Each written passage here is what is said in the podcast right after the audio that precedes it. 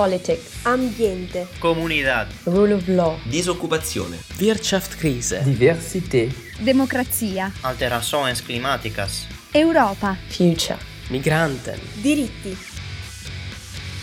Eurofonica.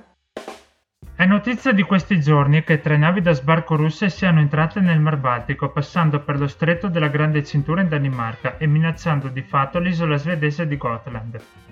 In uno scenario che si pronuncia preoccupante dato l'inasprimento delle relazioni tra la Russia e la Nato, il governo svedese ha deciso di correre ai ripari schierando carri armati e soldati per le strade dell'isola, che da tempo rappresenta un approdo strategico per il commercio e l'economia fluviale nel nord Europa.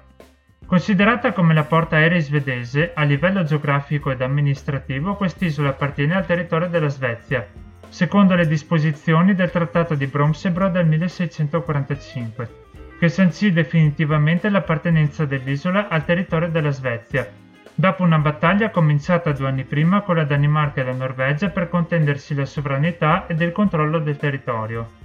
Ma quali sono esattamente le ragioni per cui il governo russo sembra così interessato ad occupare l'isola? Innanzitutto c'è un forte interesse da parte di Mosca a diventare il principale attore geopolitico internazionale in opposizione agli Stati Uniti, come dimostrato anche da quanto sta accadendo al confine con l'Ucraina, un paese che aspira ad entrare nella Nato. Poi l'isola di Gotland dista solo 330 km via mare da Kaliningrad, la città portuale sede del quartiere generale della Marina Militare russa. Le tensioni, sia militari che politiche tra la Russia e la Svezia, hanno una lunga tradizione storica per quanto riguarda la presenza e l'egemonia territoriale sul Mar Baltico. I due paesi si sono fronteggiati reciprocamente per molto tempo, fino al 1809, l'anno in cui la Finlandia ottenne l'indipendenza politica dal Regno di Svezia. Poi, in tempi più recenti, la Svezia decise di aumentare in modo più incisivo la sua strategia militare a seguito della crisi in Crimea. Dal punto di vista logistico, questa decisione appariva come l'unica possibile forma di difesa nel caso in cui i russi avessero deciso di estendere la loro egemonia economica e territoriale nel mare del nord. Se da un lato questa strategia è risultata efficace in termini di protezione militare, dall'altro ha comportato un considerevole aumento delle spese militari da parte del governo svedese, che ha approvato un aumento del 40% del budget finanziario nazionale destinato alla difesa militare per il quadriennio 2021-2025.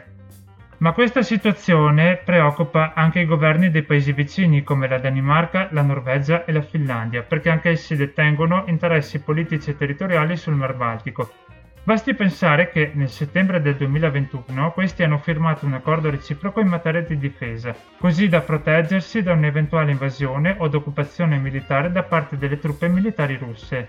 Per far fronte ad una situazione di questo genere, il governo svedese ha anche reintrodotto il servizio militare di leva obbligatorio nel 2018, prevedendo un aumento ed un coinvolgimento di circa 4.000 unità annue in più. In uno scenario geopolitico dall'esito incerto, l'Unione Europea sembra stia avendo delle serie difficoltà a mediare tra le due parti. Se da un lato l'Unione Europea dispone di misure da utilizzare in casi come questi, come ad esempio la politica di coesione, dall'altro è altrettanto vero che l'unica risposta ammissibile all'avanzare delle truppe militari russe nel suo territorio sono le sanzioni. Si riuscirà ad evitare un conflitto tra la Svezia e la Russia? Lorenzo Nisto da Padova per Eurofonica.